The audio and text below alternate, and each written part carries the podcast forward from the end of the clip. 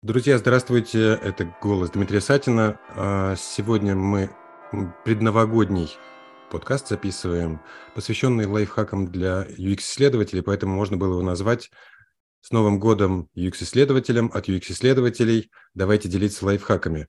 Год назад мы тоже проводили новогодний вебинар. Мы проводили его с Михаилом Константиновым, с руководителем школы Usability Lab. Михаил тоже с нами присутствует. Сегодня много у нас народу будет в эфире. Миша, привет. Да, всем привет. Ты помнишь елочку, на фоне которой мы снимались? Это был видео-подкаст. Да, помню, помню еще такой интересный формат, что никак не получалось зафиксировать э, микрофон, да, и мы там ютились. Ну, сейчас покомфортнее, конечно, записывать.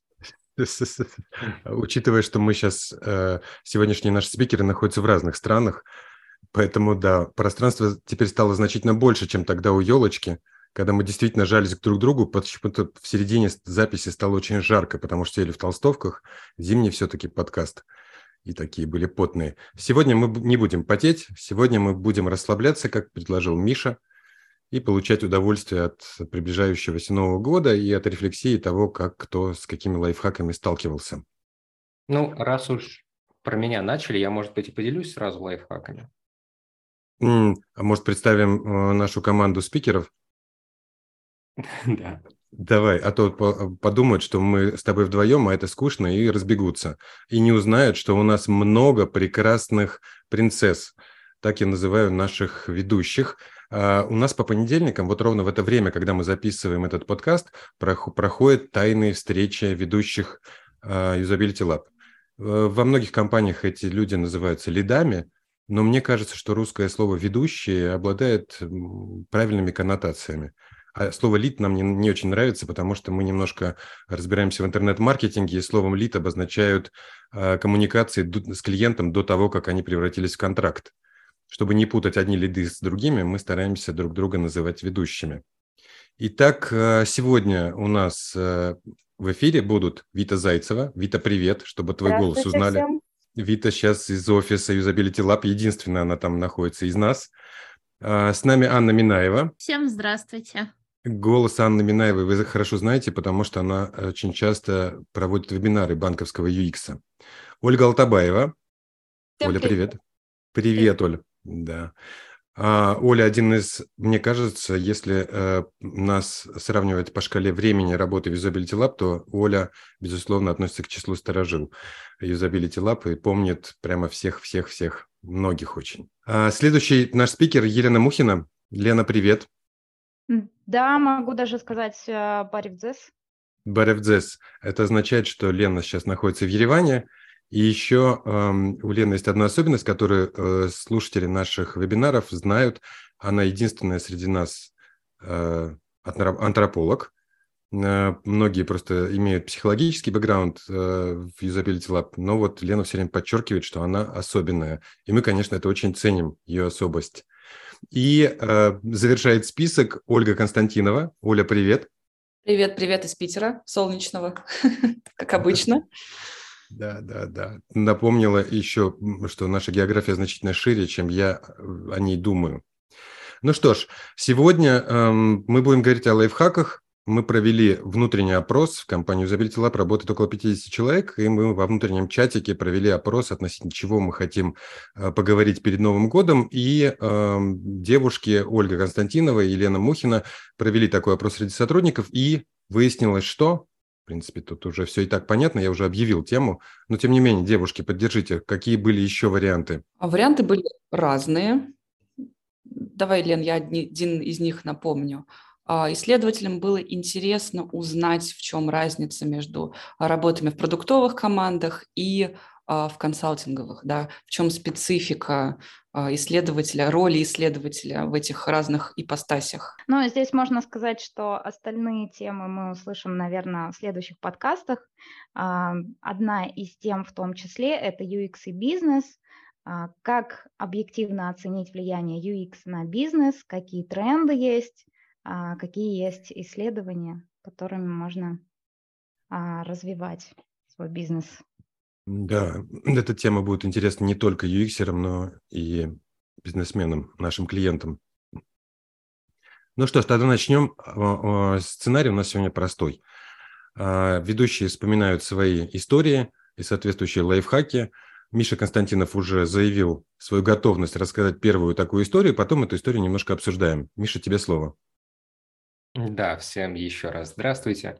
У меня история скорее для джунов, потому что многие к нам обращаются и спрашивают, а как же можно и как эффективнее учиться?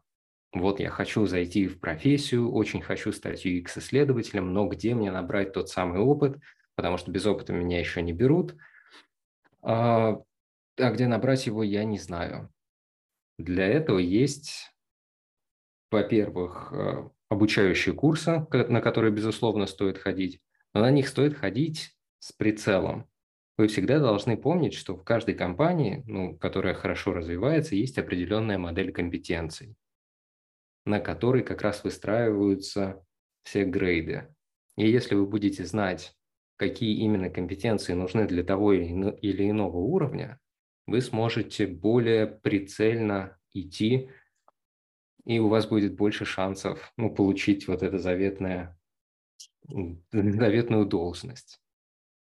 А где их узнавать? Узнавать можно, во-первых, у HR спросить. Ну, конечно, не факт, что с вами сразу поделятся, но очень скоро, уже в следующем году, на нашем новом сайте появится наша модель компетенций, собственно, вокруг которой мы выстраиваем все наши занятия в школе. Да, нужно сказать, что наша модель компетенции, она коррелирует со многими другими, поскольку мы очень много общаемся с коллегами, которые работают в продуктовых командах, то есть э, там, где требуется всегда персонал, UX-исследователи. Поэтому предположу, что модель компетенции, о которой говорит Миша, она э, достаточно универсальная, и в этом смысле э, сверка с ней приведет вас к желаемому результату. Ну да, безусловно, и тем более мы ее каждый год модернизируем. Там и хард-скиллы, и софт-скиллы. Просто посмотреть на нее, оценить себя, и дальше будет проще двигаться в профессии. Миша, ты сказал про hard and soft. Хардам мы научить можем всех, ну, кто не сопротивляется, по крайней мере, нашему обучению. А вот что делать со скиллами, так до конца непонятно. Как, например, научить UX-исследователя чувству юмора? Оно нужно ему? Я думаю, да. Чувство юмора нужно всем, особенно в наше непростое время. Э, ну, софтам тоже можно учить, просто мы сейчас этим не занимались. Может быть, Новый год и новые компетенции, в том числе и софтовые, будут в нашей школе.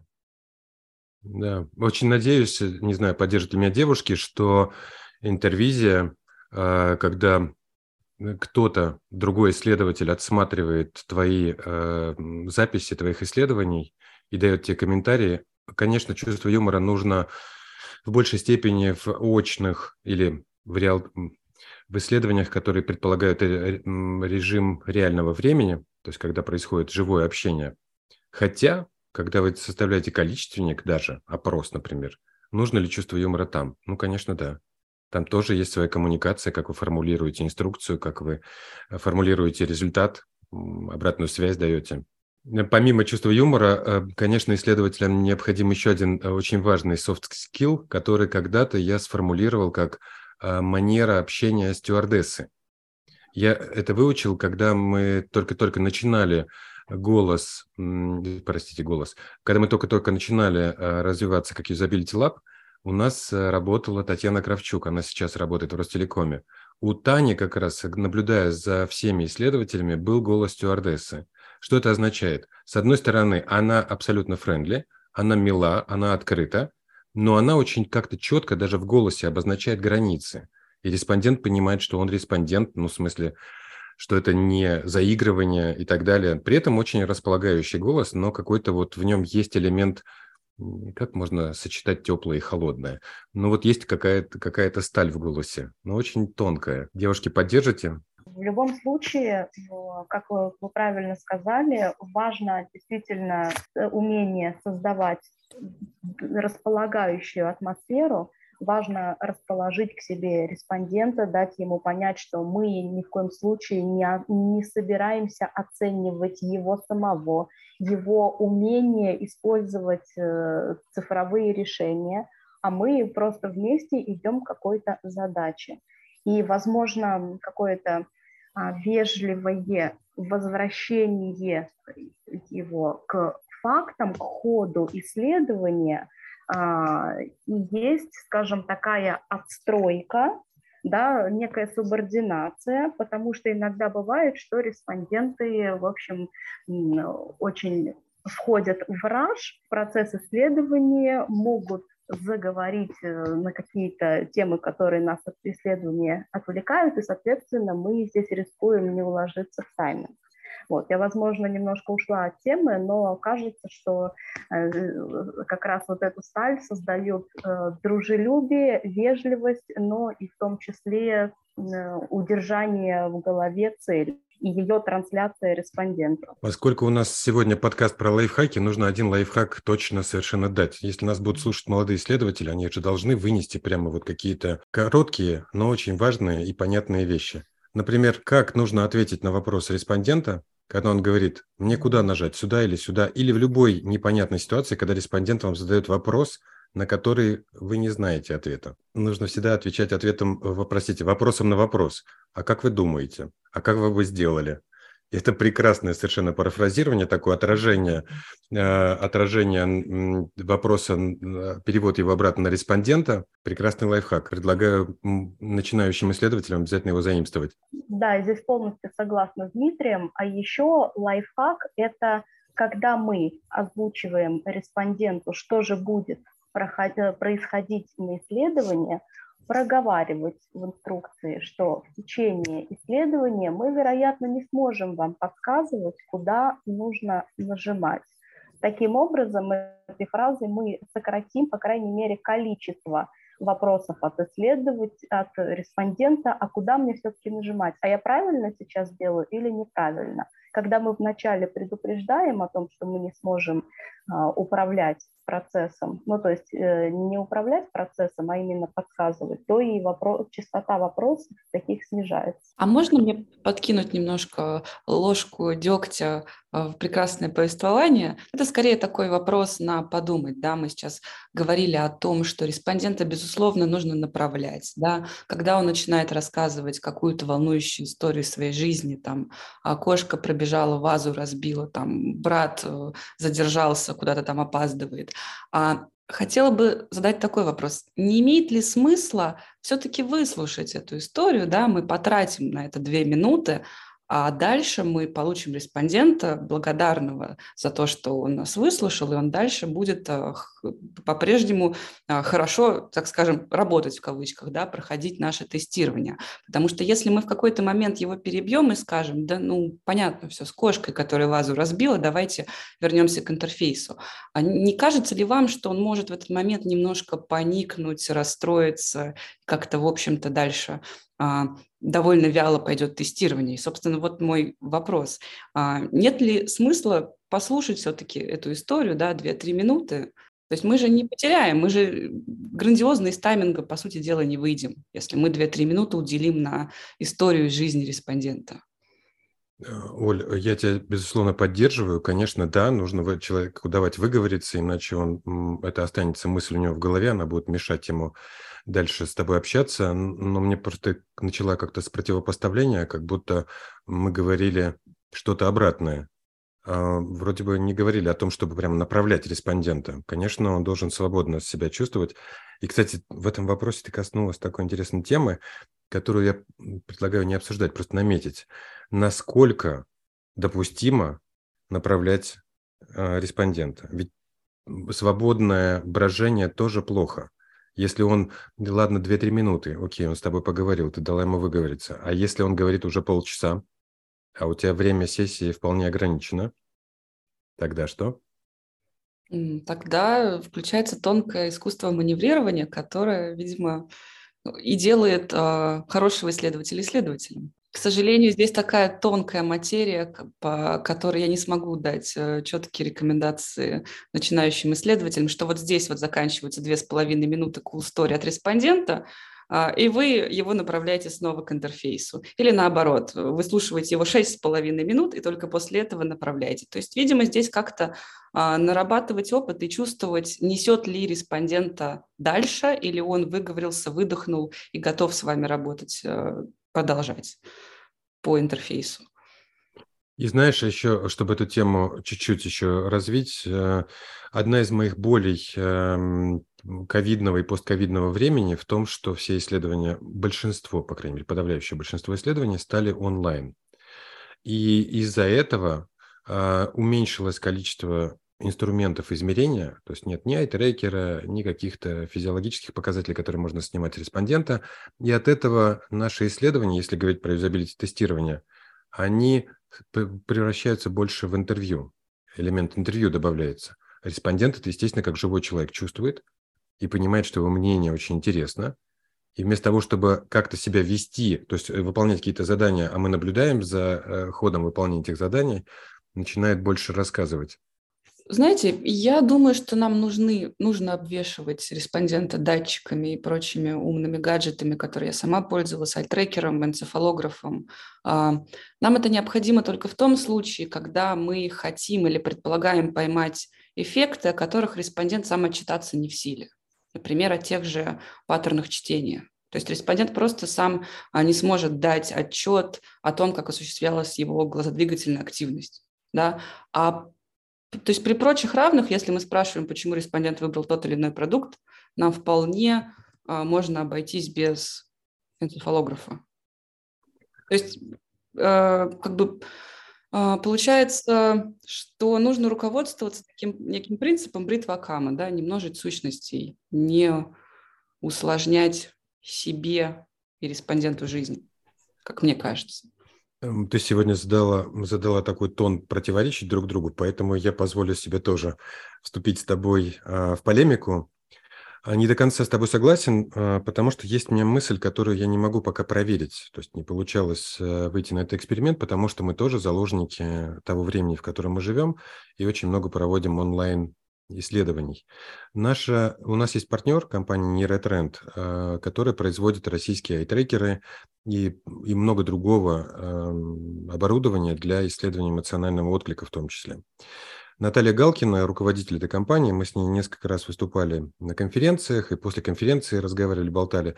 И там возникала в этих диалогах, возникала мысль, что Посмотрите, вот в реальной жизни в большинстве, как бы сказать, э, бизнес-процессов, э, которые мы улучшаем, так или иначе присутствует конверсия.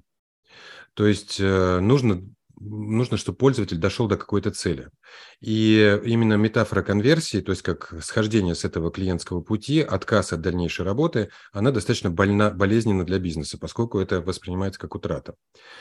А, момент отказа, то есть на какой странице, на каком экране, на каком шаге респондент отказался, он очевиден, он фиксируется достаточно легко.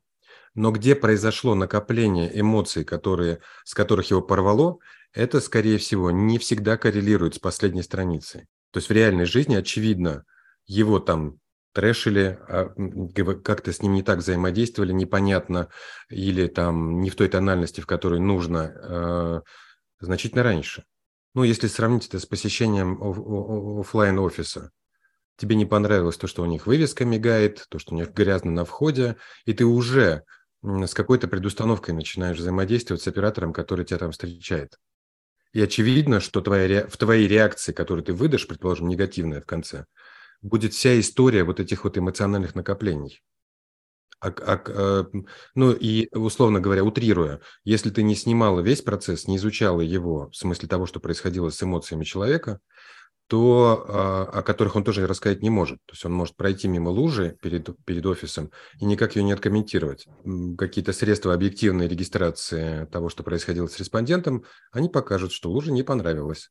Я соглашусь с тем, что это объективные средства регистрации эмоций, но тут возникает вопрос, что а, не всегда а, эта эмоция может быть в ответ на стимул, который мы предполагаем. Да? Мы интерпретируем это как реакцию на лужу. Однако же в этот момент респондент, наш потенциальный, мог получить смс от там, жены, которая сказала, что ты опять забыл купить огурцы. Да? А мы зарегистрировали эту фрустрацию, эту злость, может быть, гнев, и как-то перенесли ее на свой продукт или на какие-то э, стимулы, связанные с нашим продуктом. То есть тут встает большой вопрос в интерпретации данных. С этим, с этим я, конечно, согласен, и мы все заложники своих иллюзий, своих интерпретаций. Хорошо, а, давайте двинемся дальше. А, Оль, э, лайфхак а, расскажешь нам, раз уж уже ты активирована и говоришь? Я, наверное, хотела историю рассказать не, не столько лайфхак, сколько история про то, что исследователю не нужно забывать, делая тестирование интерфейсов с слабовидящими респондентами. Ну, интересно. Была такая история, когда мы а, отдали ТЗ на рекрут а, слабовидящих респондентов, соответственно, а для того, чтобы подтвердить свою слабовидящность, да, не знаю, есть ли такое слово или нет, то респондентам нужно было предоставить справку о инвалидности по зрению.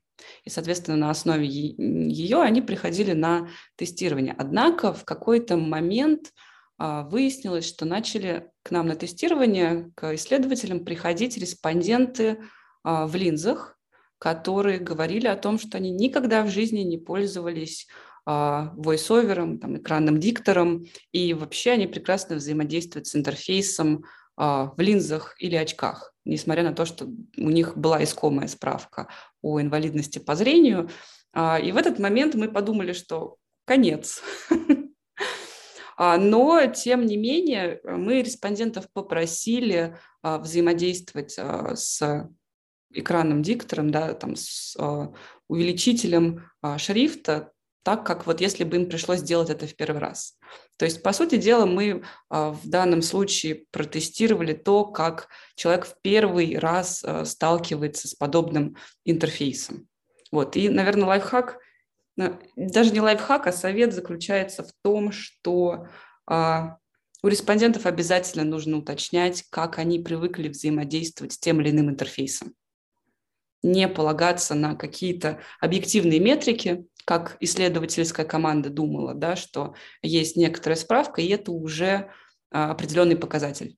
Такая история. Я знаю, что Аня а, проводит а, много исследований со слабовидящими респондентами. Более того, она у нас в школе Usability Lab а, проводит занятия по доступности. Может быть, что-то тоже нам расскажет на эту тему. Аня, а можно, пока ты не начала говорить, я свои пять копеек вставлю. Угу. Есть э, известный эксперт по, как, как это называется, невизуальной доступности, невизуальной доступности. Он сейчас работает в ВТБ. Это Алексей Любимов. Однажды мы с ним проводили мероприятие, онлайн-вебинар, а, где собралось очень много тоже незрячих пользователей. И там мы наблюдали очень странную картину.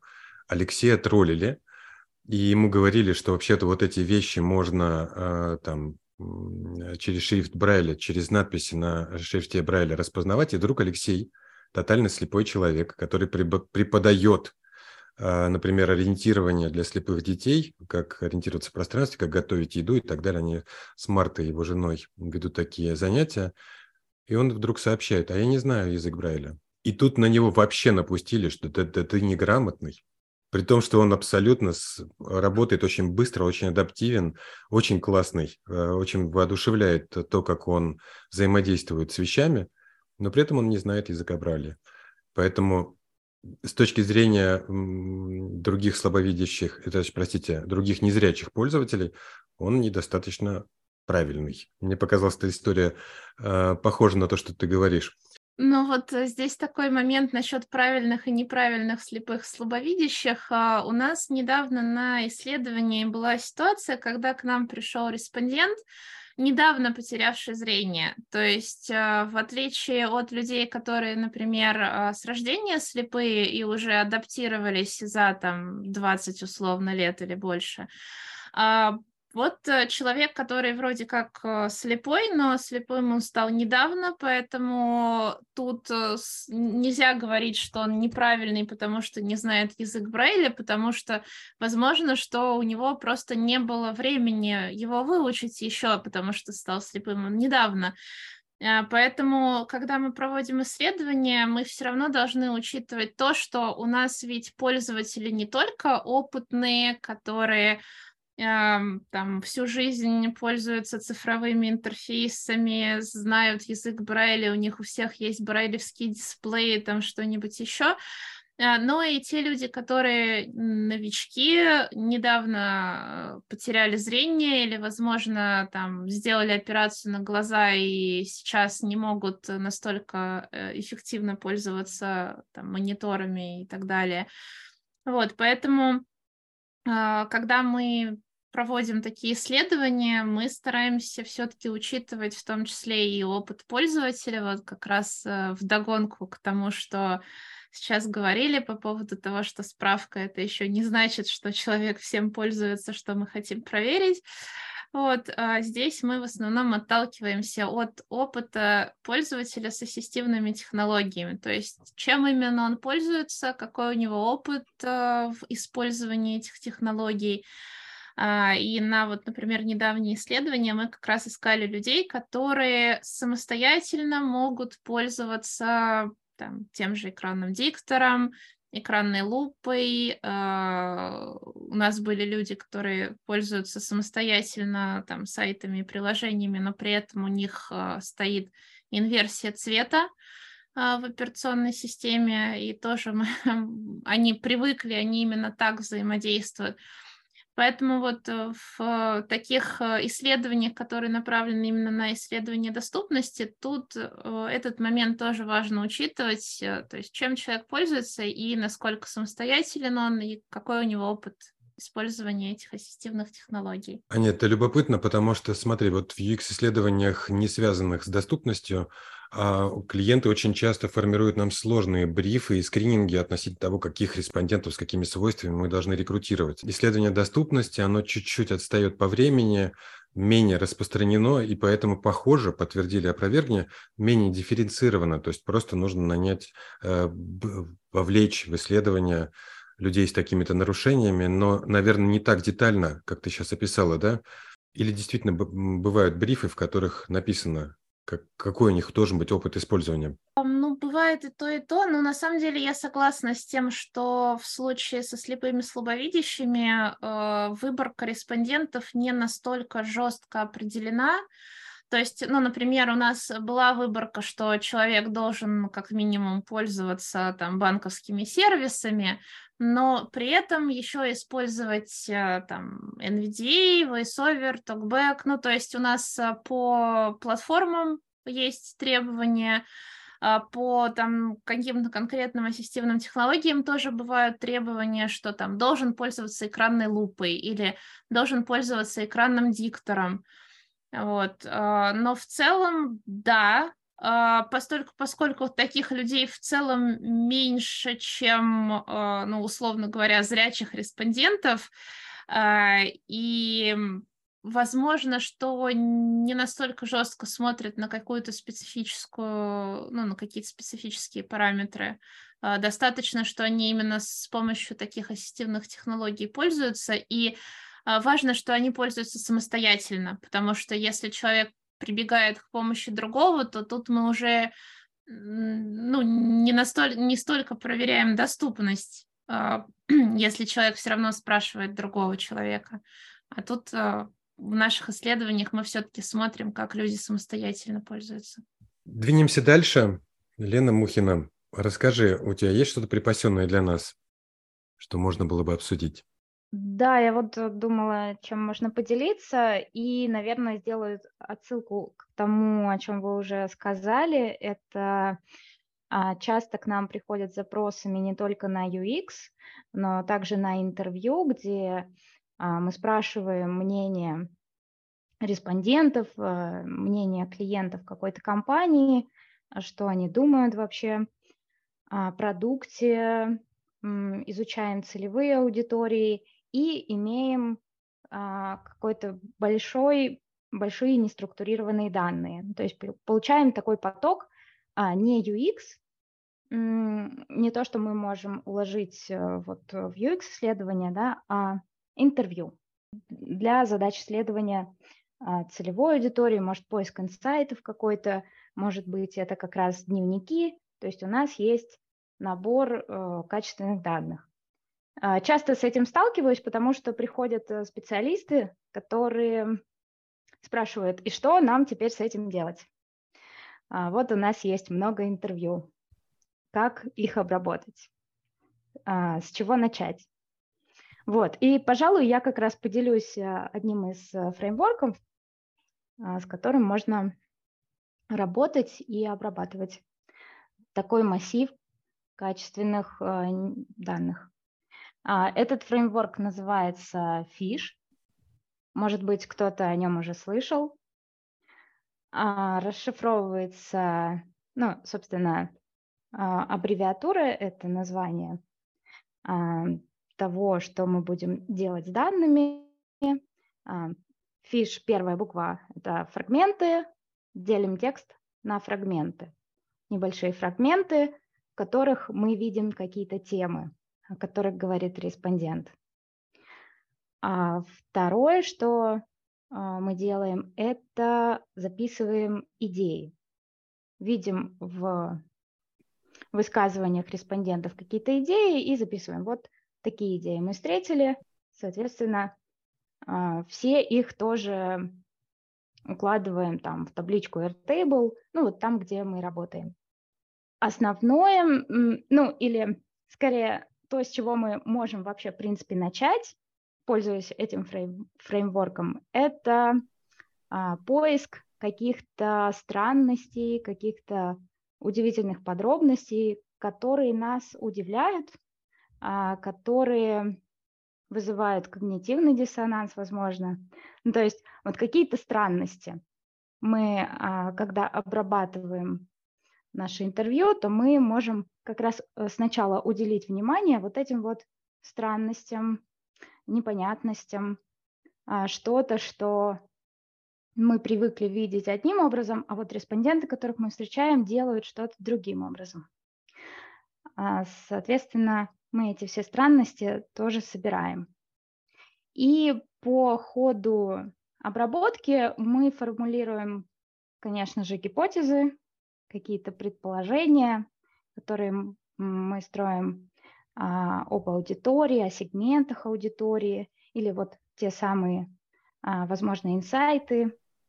А, и, а, соответственно, можем даже проверять их по ходу интервью. То есть а, мы провели какой-то там, допустим, 5 интервью, уже вот этим способом, быстрым фреймворком обработали их и можем построить свои гипотезы и дальше проверить эти гипотезы на следующих там пяти интервью.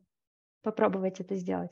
Вот. Это очень классный фреймворк для того, чтобы, а, как я уже сказала, обрабатывать большие объемы качественных данных. А здесь я могу а, сделать такую остановку и сказать, что об этом фреймворке вы можете узнать скоро из э, обучений, которые пройдут в нашей школе, а, так как мы сделали целый урок, посвященный вообще разным лайфхакам по обработке качественных данных. Здесь, может быть, Миша что-то еще может сказать. Да, занятие будет уже в январе, так что подписывайтесь на новости школы и не пропустите новое полезное занятие. Класс. Э, Лен, так э, что, значит, нужно сперва искать там, где наши представления раз, разошлись с респондентскими? Именно Интересно. так. Ну, то есть Интересно. мы смотрим то, что нас удивляет, то, что нас поражает, а, то, что не совсем укладывается в голове как что-то привычное и понятное. А не получится ли так, а, если мы эм, соберем таким образом какие-то экзотические случаи, которые для каждого респондента были какие-то уникальные, то есть э, люди рассказывают о каких-то экстремальных вещах и не ну, поймаем... Если мы... Угу. Но если мы будем задаваться такой целью, то, конечно, мы соберем экстремальные вещи, а если мы увидим, что они повторяются, что можно так э, по каким-то этим вещам сегментировать аудиторию, то, конечно, нет, это не будут экстремальные вещи. Это скорее будет как раз опыт нашей аудитории. Интересно.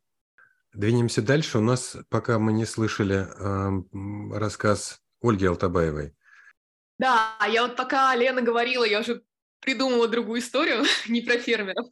И мне кажется, она просто будет а, ближе к связке о том, что говорила Лена. А, ты говорила про обработку качественных данных, а у меня история про то, как эти данные можно получить еще на довольно сложной выборке. Это исследование на подростках. Это условный диапазон от 13 до 17 лет. Понятно, что они внутри тоже достаточно разные, но тем не менее. Uh, у нас несколько исследований в последнее время с этой аудиторией было, и мы сталкиваемся с типовыми проблемами, что их очень сложно вывести на диалог, и ответы мы получаем односложные. То есть, что тебе понравилось? Ну, мне нравится все. Все классно, все удобно, все здорово. Или наоборот, да, ну как-то не то, ну что-то не нравится. То есть э, они по большей степени достаточно мало отдают себе отчета о том, что именно влияет на то, нравится или не нравится. Нам, как исследователям, хотелось бы, конечно, увидеть какие-то более содержательные вещи, чем общее, да, нравится, не нравится. И кажется, что здесь, во-первых, достаточно хорошо работают ассоциативные вопросы, а, ну, в том смысле, что мы задаем некоторые шкалы, по которым мы хотим получить их мнение. То есть можно попытаться раскручивать теми характеристиками, которые у нас в голове есть, как у следователей, что я имею в виду. Ну, например, а насколько тебе кажется это современное приложение? Насколько оно кажется тебе, там, может быть, модным, соответствующим трендом? То есть вот эти критерии оценки мы можем задавать внутри вопроса. Уже после того, как мы поняли, что на открытый самый общий вопрос мы не получаем каких-то содержательных ответов. То есть дальше, как исследователь, можем давать им некоторые критерии оценки, по которым они уже будут высказывать свое мнение. Можно напрямую просить это делать по шкалам.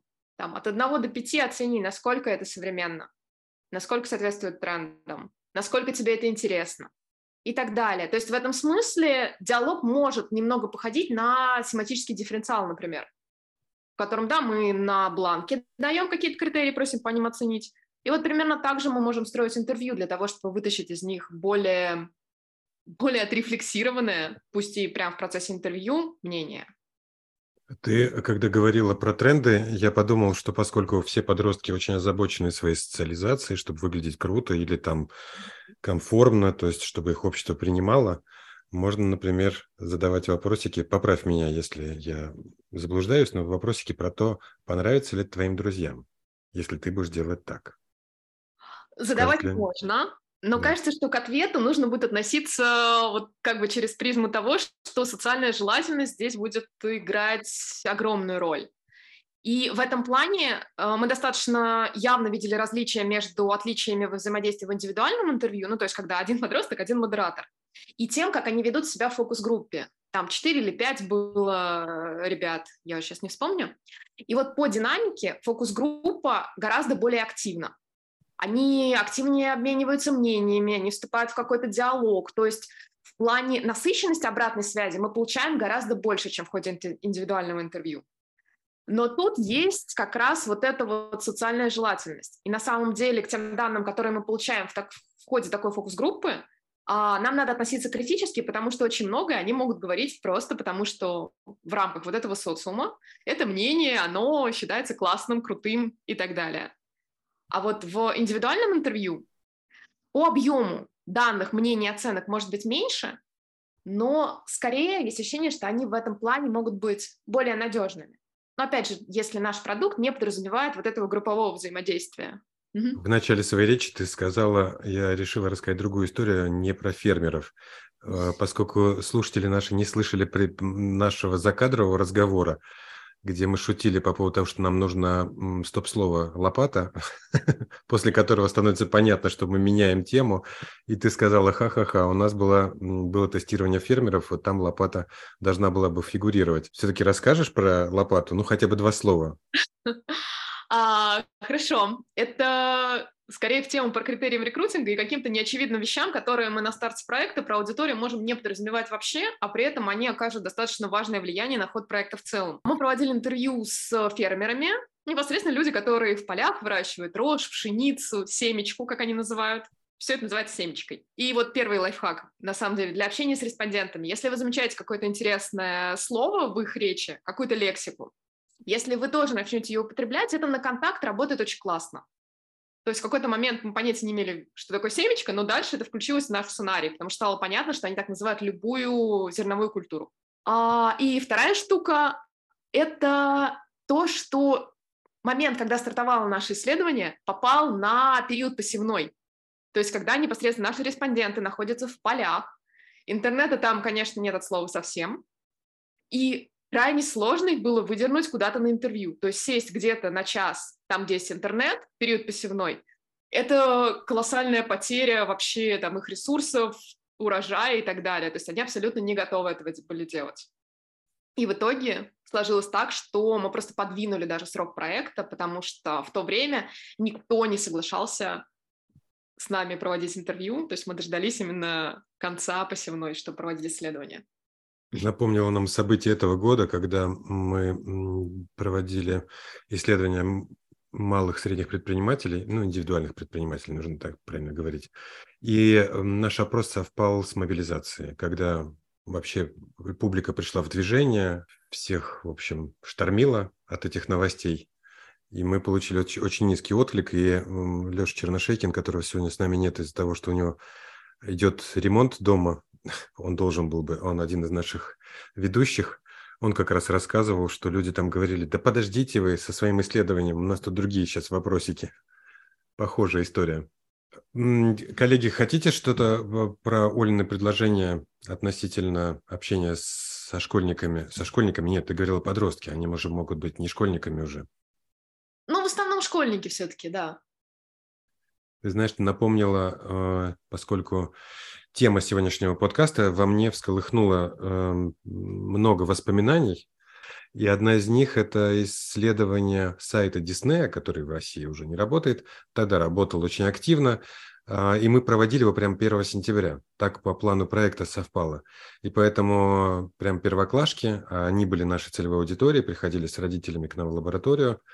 А, в качестве вознаграждения они получали не деньги, а компакт-диски с DVD с записями э, мультфильмов Диснея. Все было классно, потому что всем нравится мерч, особенно детям.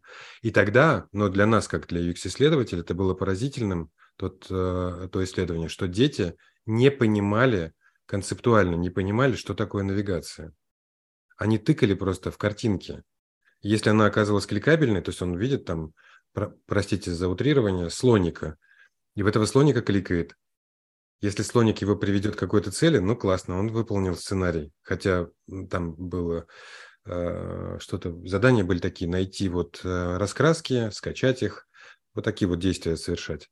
Но дети не видели вообще э, глобальной навигации, то, которым взрослым просто обучены. И это означает, что она штука такая, в смысле вот эти вот навигации, штука достаточно искусственная и требует обучения от пользователей, а дети не обучены. А мне еще кажется, это полезная штука и на исследованиях взрослых. То есть мы иногда, когда общаемся с респондентами, мы ошибочно как следователь предполагаем, что они понимают вообще, что такое навигация, они отдают себе ответ, что здесь я пойду искать через каталог, а здесь я пойду искать через, э, через что-то еще. Но на самом деле это, правда, искусственные штуки, которые навязывают интерфейс. Может быть, если мы от этого отойдем и в взрослом, то и вопросы в интервью у нас могут стать чуть более человечными. То есть мы пойдем не от элемента интерфейса. Да, это прикольно. И еще одна вещь, поскольку э, сегодня мы делимся историями, там была еще одна история. Исследование было с использованием айтрекера, а, а дети вертелись. Поэтому ну, он непоседливый, он на стуле крутится, и периодически камера теряет его глаза. И поэтому исследователю приходилось, находясь рядом, периодически его отдергивать и говорить там, не дергайся, не дергайся.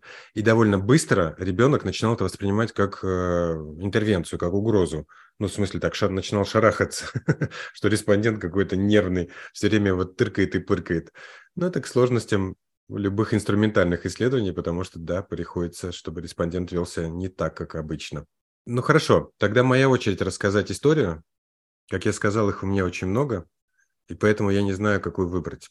Дело было году 2008.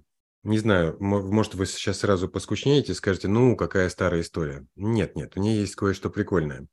Мы тестировали для Wimpel.com UCD команды. Ну, теперь точно поскучнеете, скажете, ну, UCD – это что такое? Недавно Алексей Скобелев в Ташкенте сказал, что это реликт, который не надо вообще трогать. А, тем не менее, UCD команды, которыми можно запросить баланс, какие-то действия совершить со своим счетом и так далее. И само тестирование длилось очень недолго, ну, потому что в сценарии тестирования все, все что было, то, что нужно, вот, вот тебе команда, ее нужно набрать и интерпретировать ответ, который ты получил от э, мобильного оператора. Ради этого звать их в лабораторию, ну, как-то было странно. Тест длится буквально реально несколько секунд. В те времена мы очень много читали о том, как исследования проводятся в Калифорнии. И, и в блогах э, американских исследователей узнали, что у них есть такой метод. Исследователь с ноутбуком идет в Starbucks, ну или в другую кофейню, их там много, усаживается за столиком. В Америке принято долго сидеть в кофейне, и бариста не, не гоняет тебя. И вот он усаживается за столик, ставит рядом с собой вывеску «Приглашаю у меня протестироваться» за чашку кофе. И как будто бы он сам при этом работает, какими-то делами занимается, периодически к нему подходят э, любопытствующие посетители кафе, и он с ними общается, проводит интервью, какие-то юзабилити-тестирования и так далее. У этого метода есть несколько странностей. Ну, во-первых, он не очень контролирует, кто именно к нему обратится. Но с другой стороны, он работает, никуда не ходит и прямо здесь какие-то проводит интерактивы с пользователями. Нам показалось дико интересным, нам же иногда хочется быть как, как калифорнийцы, жить в Калифорнии. И поэтому в том случае э, мы пошли в ресторан. Я лично договаривался с администраторами ресторанов, что мы вот тут в обеденное время будем э, приставать к вашим гостям, э, будем оплачивать их внимание десертом, или кружкой пива. Тогда еще к алкоголю мы относились терпимее, чем сейчас. Вот. А за то, что они с нами немножко повзаимодействуют, вот с мобильным телефоном нашим, э, будут совершать какие-то манипуляции. И эта история интересна тем, что у нас сразу вылезло два косяка мощных. Первый, совершенно неожиданный, когда мы сдавали проект в Импелкому. А, кстати, знаете, кто был нашим клиентом? Вы этого человека знаете очень хорошо. Это Роман Черных. Он тогда работал в Импелкоме, и, собственно, был тем менеджером, который нам эту задачу ставил. Когда мы ему сдавали работу, Роман сказал, вы что натворили? Мы вас ценим как юзабилити лабораторию. Какого черта вы поперлись в ресторан? Если бы нужно было в ресторане проводить, мы бы сами бы провели. Ну, пришлось как-то выкручиваться. А второй косяк был в том, а, и здесь вот лайфхаки начинаются. Если вдруг вы когда-нибудь затеете исследования в публичных местах, это очень интересно – это какой-то новый опыт вне стен лаборатории, проводить исследования, а, то здесь нужно знать несколько вещей. Во-первых, если вы видите пару, в смысле мужчина и женщина, сидят за столом, а, будьте осторожны, лучше к ним не соваться, потому что мужчина очень груб в этот момент. Вот, ну, просто лайфхак, который показал, показанный опытом. Э, лучше обращаться к одиноким людям. Ну, почему мужчина групп? Потому что он перед девушкой красуется, пытается быть крутым, и кроме того, вы вторгаетесь в их пространство, у них тут может быть какой-то романтический обед, романтический бизнес-ланч, и вы такие вмешиваетесь в их пространство, он будет агрессивен, ему это не нравится, вот, одинокий человек, сидящий с газеткой, вот это вот самый отличный респондент. Если у него, если, ну, сейчас газет меньше, чем тогда, но если вы чувствуете, что он просто лазит по соцсетям, то это значит ваш клиент. И вот такой человек соглашается достаточно быстро, общается достаточно мирно. Ну и не дай бог, если молодой человек сидит с двумя девушками. Вот, вот он становится предельно агрессивным, это что-то из животного мира, он тут же поднимает хвост и начинает с вами ругаться, и очень даже хочется, я, я сам был э, в роли того человека, которому Э, грубил молодой человек, мне очень хотелось ему дать в лицо, но я, я не мог этого себе позволить. И поэтому я вежливо, вежливо извинился, переключился на других людей. Вот, собственно, моя история, она заканчивается вполне застольным. Коллеги, что вы думаете о, о методах таких публичным, публичных тестов? Да, мне, мне бы хотелось э, поддержать как-то и дополнить эту историю. На самом деле, а, вообще хочется сказать, что в России, даже, даже в Москве, хоть у нас э, мегаполис, да, люди часто спешат по своим делам, но вообще как-то а, предпочитают порой уединенно да, провести время, да, не приставайте, приставайте ко мне. Все равно у нас очень много отзывчивых людей. И здесь я просто сразу вспомнила опыт, когда там был частный заказ, нужно было провести социологический опрос на улице, попрессовать к людям, а что же они думают о, об американском президенте, не знаю, насколько корректно называть имя, ну, это бывший президент, наверное, обойдемся без имен.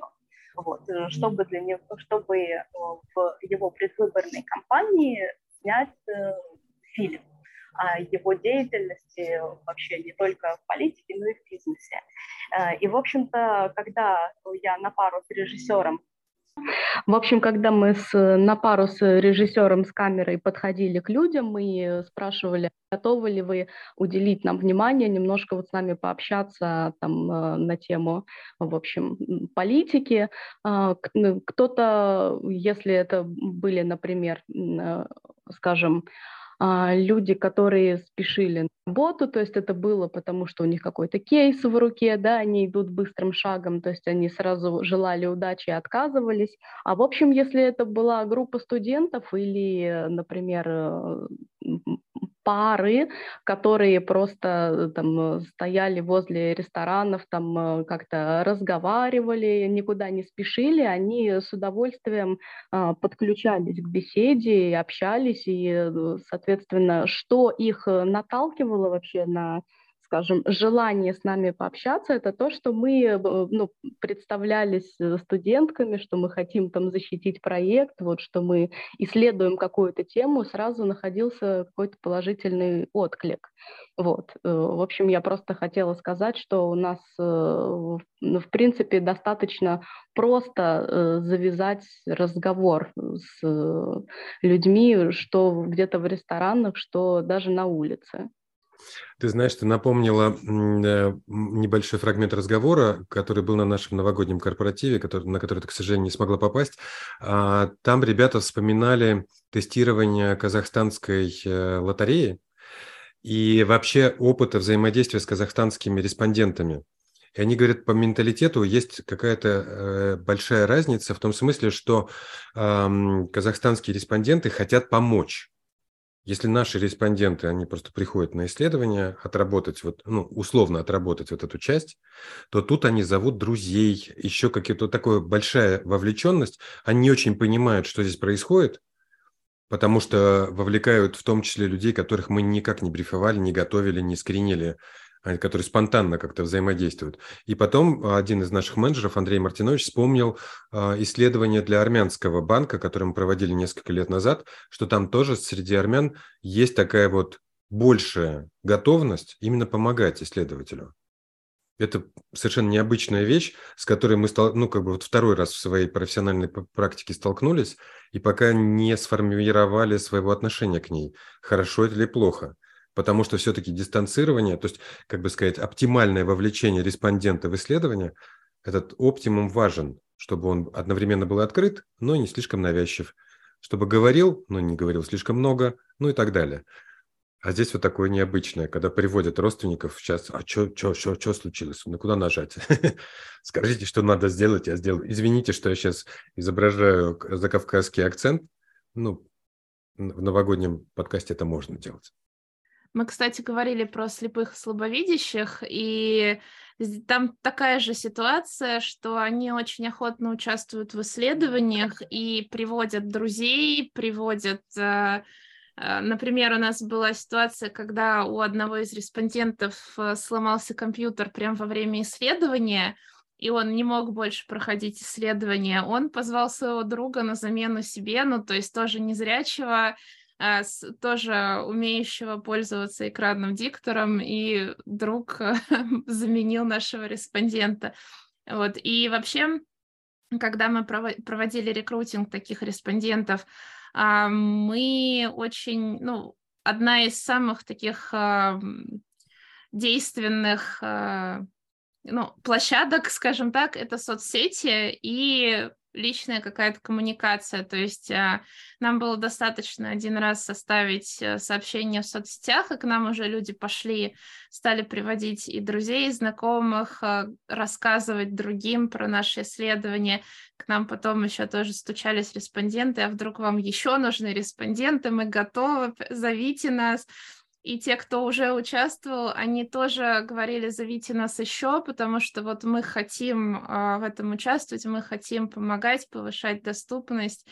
Вот, то есть вот в этой среде таких респондентов там тоже очень-очень распространено вот такое, такая взаимопомощь, отзывчивость, и м, они приводят друзей, э, некоторые даже готовы вообще без вознаграждения участвовать, лишь бы их позвали на исследование.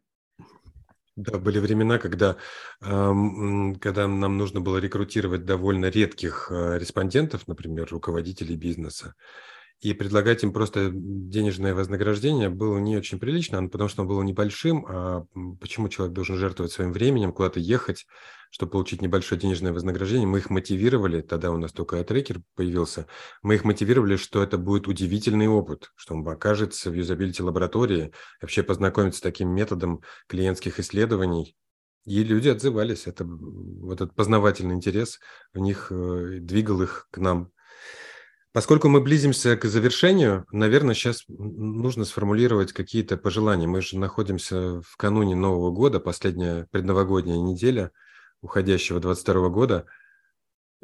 Из последних слов Ани у меня формулируется какое-то странное пожелание – хороших респондентов вам, дорогие исследователи. ну, наверное, может быть, что, а что такое хороший респондент, непонятно. Это тот, который выявляет хорошие проблемы, из которых выходят хорошие инсайты, или тот, который лоялен, приводит друзей. Наверное, то и другое. Это тема для следующего подкаста. Кто такой хороший респондент? Отлично. Да. Записали. Ну что ж, тогда давайте завершать. А, спасибо огромное. Это был наш экспериментальный опыт э, спонтанной э, записи. Вот мы, поверьте, вот примерно такие же дискуссии ведем по понедельникам в 17 часов с ведущими э, специалистами Usability Lab. Теперь мы решили раз в какое-то время записывать наши разговоры, записывать их для вас. Поэтому в 2023 году от нас будет больше, еще больше, чем раньше, такого аудиовизуального контента – мы хотим рассказывать вам свои истории, слышать ваши голоса, получать ваши комментарии, вопросы и вовлекать вас в наши исследования, в том числе в работу, в обучение.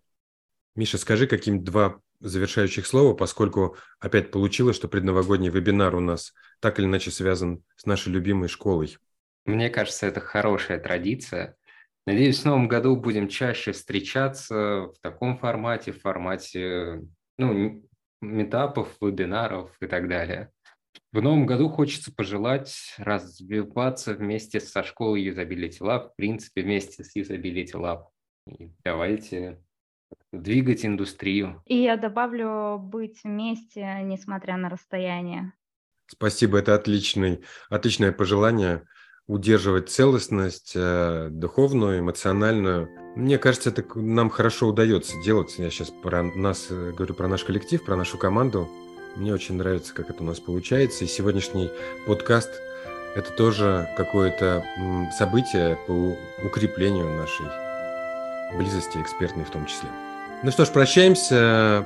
До встречи в 2023 году. Подписывайтесь на наш подкаст.